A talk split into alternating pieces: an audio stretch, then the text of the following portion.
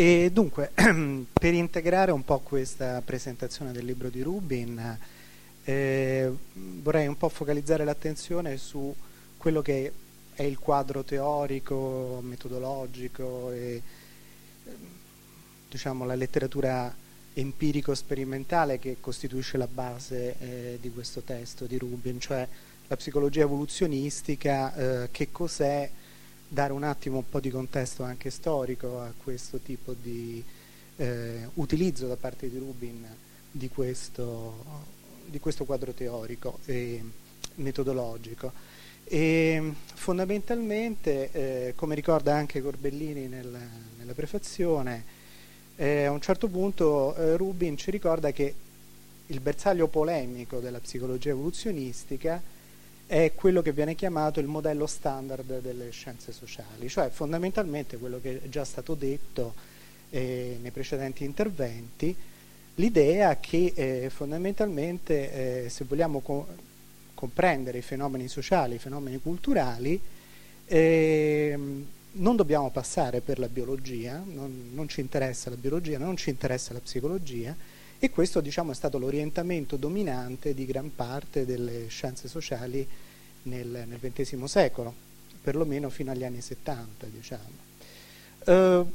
questo perché? Eh, beh, dal punto di vista diciamo, uh, del, dell'evoluzione del, da una parte della psicologia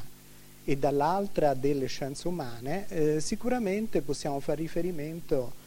a, a due elementi. Primo che eh, tra gli anni 20 e gli anni 60 del XX secolo eh, la psicologia eh, ha un orientamento empiristico, cioè fondamentalmente ritiene sia nel, per quanto riguarda la psicologia comportamentista che è la psicologia che ha il dominio assoluto negli Stati Uniti, almeno fino alla metà degli, degli anni 50, finché appunto non, non viene soppiantata da, da nuove tendenze, eh, una psicologia che ritiene che fondamentalmente eh, la struttura della, della, mente umana, della, della mente animale, è eh, povera, cioè fondamentalmente si ritiene che possano esistere dei meccanismi innati ma questi meccanismi innati eh, che sono presenti nella, nella, mente degli organismi eh, biologici, degli organismi intelligenti, eh, sono meccanismi che servono per apprendere, sono meccanismi di apprendimento. Ma per quanto riguarda il contenuto dell'apprendimento, eh, la mente viene considerata con questa espressione molto famosa una tabula rasa, quindi fondamentalmente la struttura della mente è povera eh, nello stadio iniziale dello sviluppo eh, cognitivo umano eh, e quindi eh, tutto quello che viene eh, successivamente è riconducibile all'esposizione del, dell'essere umano all'ambiente sociale, all'ambiente culturale. Eh, considerate che questo vale non soltanto per la psicologia comportamentista, ma vale per esempio anche per forme di empirismo più sofisticato della psicologia comportamentista, come per esempio il costruttivismo eh, epigenetico di Jean Piaget, quindi in psicologia dello sviluppo per esempio noi abbiamo eh, un approccio empiristico in cui appunto eh, Piaget parla di costruttivismo proprio perché ci sono dei meccanismi eh, di, di, apprendimento eh, secondo la teoria costruttivistica piagetiana, però poi fondamentalmente ogni concetto, ogni conoscenza viene costruita. Quindi eh, Abbiamo intanto un'impostazione empiristica in psicologia e questo domina tra eh, gli anni 20 eh, e gli anni 60. Poi abbiamo, eh, per quanto riguarda invece l'antropologia, eh, la grande stagione del culturalismo, quindi abbiamo eh, tra gli anni 30 e gli anni 60 il grande successo della scuola antropologica statunitense che inizia con Boas, ma eh, soprattutto diventa famosa attraverso due allieve di Boas che erano molto più radicali del, del maestro, no? cioè eh, Ruth Benedict e Margaret Mead, e soprattutto quest'ultima, che portano all'estremo diciamo, l'approccio culturalista della scuola antropologica statunitense, che ha un grande successo anche perché poi si coniuga con prospettive come quelle marxiste, in cui anche l'idea fondamentale è che la natura fondamentale del, della mente sia condizionata socialmente, culturalmente, ma non biologicamente. Ora, questo tipo di eh, situazione, cioè in psicologia questo approccio empiristico eh, molto forte e dall'altro in antropologia, quindi nelle scienze umane, questa idea appunto eh, di, di, forte culturalismo, e naturalmente creano un, un, ambiente estremamente avverso a un approccio naturalistico al, allo studio della, dell'uomo. E però eh, diciamo che eh, dal, negli anni 70 le cose cominciano a mutare e su questo insomma, vorrei articolare eh, le altre cose che direi, cioè che cosa succede a partire dagli anni 70 che permettono eh, di, eh, poi a Rubin di scrivere 7-8 eh, anni fa questo, questo libro. Diciamo. Beh, fondamentalmente eh, succedono un sacco di cose, probabilmente bisogna ancora scrivere una, una storia di tutto quello che è accaduto, però eh, fondamentalmente eh, rispetto a quello che ho detto si possono eh, sottolineare diciamo, almeno tre, eh, tre punti. Primo, eh, il crollo del comportamentismo e l'avvento della psicologia cognitivista, ehm, cioè la psicologia dell'elaborazione dell'informazione, la psicologia cognitiva che poi confluisce in quella che oggi viene chiamata scienza cognitiva, eh, creano praticamente una situazione molto più favorevole al recupero di eh, tematiche innatistiche e razionalistiche. Tanto è vero che eh, una, un secondo elemento, un secondo fattore importante in questa storia sicuramente è eh, piano piano l'ascesa delle, della, dell'approccio razionalistico e innatistico di Noam Chomsky. Questo sicuramente, eh, l'approccio chomskiano, eh, eh supportato diciamo, dal, eh, dalla psicologia cognitivista, alcuni filoni naturalmente, perché alcuni, eh, fil- la psicologia cognitivista è un, un approccio che naturalmente poi si è coniugato anche con prospettive empiristiche, naturalmente, però un filone importante, soprattutto in psicologia dello sviluppo eh, attuale, mh, mm, quindi a oggi, è sicuramente fortemente chomskiano, cioè ha un approccio di tipo razionalistico e innatistico e quindi crea una situazione favorevole per ricominciare a parlare di natura umana, quindi di parlare di qualcosa che era stato completamente estromesso dal, dall'approccio uh, culturalistico dominante. Ultimo punto eh, che ci porta alla psicologia evoluzionistica, rimango un attimo su questo più che altro, eh, la eh, rivalutazione della prospettiva darwiniana, eh, quindi a partire diciamo, da, dagli anni 60 eh, il neo-darwinismo, quindi le, le, grandi prospettive insomma, di valorizzazione della teoria dell'evoluzione che vengono aperte dai successi della genetica fondamentalmente, no? questo è il neodarwinismo fondamentalmente, e mh, fa sì che si determinano eh, delle, eh, delle messe a punto di vari concetti, di varie teorie che creano appunto poi la base per la psicologia evoluzionistica. Diciamo fondamentalmente e rapidissimamente per arrivare alla, alla conclusione. Il punto fondamentale è che c'è una tradizione eh, che è quella dell'etologia, che viene inaugurata da Lorenz e da Timbergen, che progressivamente pone eh, eh, diciamo, al centro dell'attenzione questa idea, cioè che ci sono dei comportamenti specie specifici che possono essere considerati delle, dei, degli adattamenti innati. Eh, questa idea, questo modo si poneva in alternativa al modo in cui i comportamentisti guardavano il, il comportamento animale. Quindi fondamentalmente eh, l'etologia offre una, eh, un modo eh, in cui appunto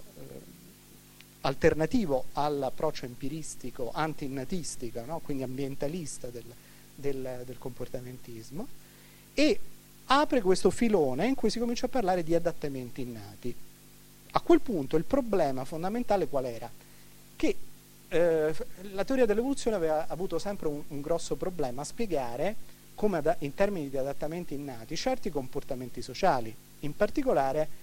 eh, uno dei più grossi enigma erano i, co- i comportamenti altruistici.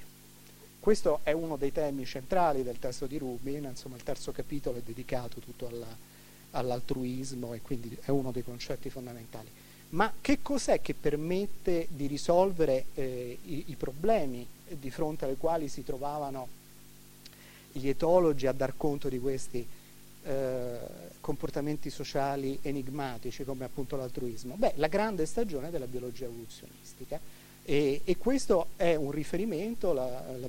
a partire da, dalla metà degli anni 60 della biologia evoluzionistica che ha dato dei risultati, basti ricordare per esempio eh, il concetto di fitness inclusiva eh, di selezione parentale e genitoriale messa a punto da, da personaggi geniali come William Ham- Hamilton per esempio, no? cioè personaggi che all'interno della biologia evoluzionistica creano fondamentalmente quello che è l'apparato concettuale, l'apparato teorico per dar conto dell'altruismo in termini di adattamenti evolutivi. Quindi eh, questo coniugarsi della tradizione etologica con, eh, questo, eh, con, la biologia evoluzionistica, che poi fa uso anche della, della teoria dei giochi eh, eh, attraverso Man, eh, Maynard Smith, questi personaggi insomma, straordinari, che oggi danno praticamente come risultati dei filoni sofisticatissimi di indagine come pensate soltanto all'economia sperimentale o, a, o alla neuroeconomia. Ora, questo filone, quindi, diciamo, eh, della biologia evoluzionistica, dell'etologia, a un certo punto viene popolarizzato alla metà degli anni 70 eh, da, due, da, due, libri eh, molto noti, uno è Sociobiologia di Wilson, che esce nel 75, e l'altro è Il gene egoista di Dawkins, che esce l'anno dopo, nel 76. Dawkins fondamentalmente divulga, è un divulgatore di questa stagione, diciamo, della, di questi studi, soprattutto quelli sulla, eh, sull'altruismo eh, basato su appunto la fitness inclusiva, quelle cose appunto di Hamilton e di questi autori. Ma eh, fondamentalmente ciò che fa esplodere lo scontro con eh, ehm, il modello standard delle scienze sociali e questa tradizione è l'ultimo capitolo di Sociobiologia di Wilson, che è un libro eh, probabilmente sopravvalutato, cioè diciamo che eh, molto, gli autori che ho citato fino adesso sono tutti più importanti, però il testo di Wilson ha questo di particolare, cioè che è un testo, Wilson era un grandissimo studioso di, eh, di insetti, quindi lui lui è, no? aveva scritto le società degli insetti, quindi fondamentalmente lui era un grande studioso. Però eh, lui scrive un libro di 500 oltre pagine, le ultime 26, mi pare circa, l'ultimo capitolo,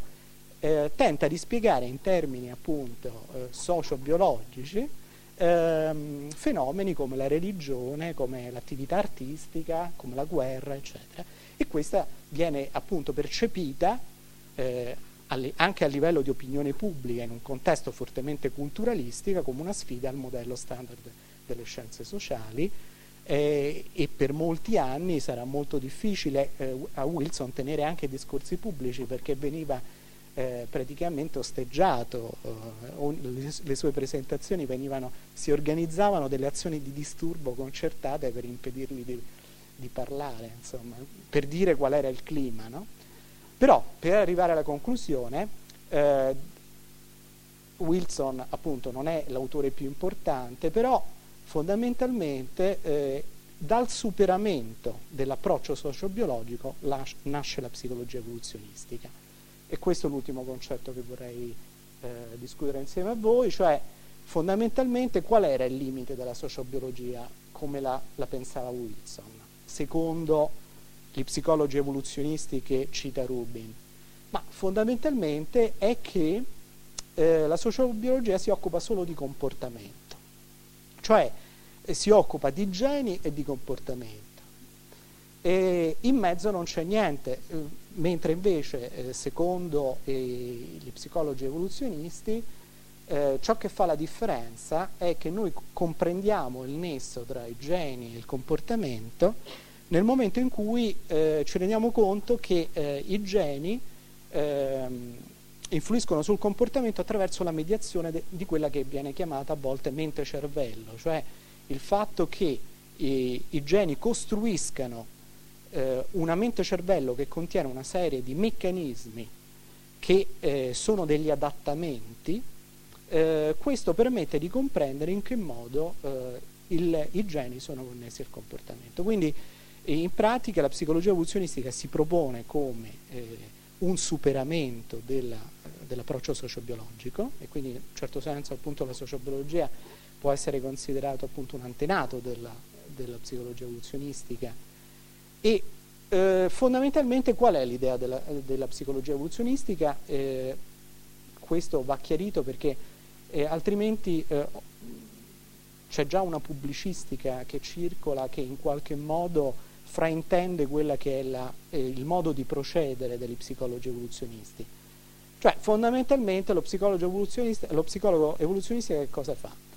Eh, formula delle ipotesi su quella che era l'ambiente ancestrale cui, in cui hanno avuto luogo le pressioni selettive sulle menti cervelli di questi eh, nostri antenati ancestrali, insomma gli antenati del Pleistocene. Allora, che cosa fa lo psicologo evoluzionista? Ho detto proprio in due, in due parole. Beh, eh, attinge a una quantità di discipline che vanno dalle scienze dell'alimentazione, la botanica, la paleoantropologia, gli studi sui cacciatori raccoglitori, eccetera, e dice, beh, un certo tipo di eh, meccanismo di elaborazione di informazione poteva incrementare la fitness, cioè il vantaggio riproduttivo di, eh, in quell'ambiente perché quell'ambiente, eh, l'ambiente ancestrale, poneva ai nostri antenati eh, dei problemi e que- port- praticamente avere questi meccanismi era, eh, incrementava il vantaggio riproduttivo di questi antenati e che quindi possiamo immaginare che anche la nostra mente cervello, tuttora, eh, possieda questi meccanismi. Una critica che viene mossa al, alle psicologi evoluzionisti eh, su questo, e ho, circola anche diciamo, sui giornali, ho visto qualche volta da qualche recensione di libro su questi temi, è questa, cioè si dice sì va bene, ma questo è un lavoro totalmente speculativo, cioè come si fa a ricostruire eh, in modo rigoroso l'ambiente ancestrale? Sono delle storie del senno di poi, fondamentalmente, no? questa è una critica che viene mossa fondamentalmente. Però e su questo concludo, eh, ciò che eh, sfugge a questi critici è il fatto che eh, lo psicologo evoluzionista eh, non si limita a fare questo tipo di ricostruzione, non si limita semplicemente a raccontarci delle storie del seno di poi, ma quel tipo di ipotesi viene poi eh, trasformato in un'ipotesi che viene indagata con le tecniche della della scienza sperimentale, cioè della psicologia sperimentale. Un esempio molto chiaro lo potete trovare appunto nel capitolo 7 sulle decisioni, decisioni politiche, in cui Rubin fa riferimento a tutta la letteratura sulla psicologia del ragionamento in psicologia evoluzionistica, che è stato uno dei filoni più importanti in psicologia evoluzionistica, in cui appunto eh, lo, lo psicologo evoluzionista che cosa dice? Beh, nell'ambiente ancestrale, per esempio, i nostri antenati probabilmente pensavano alla probabilità in una certa maniera.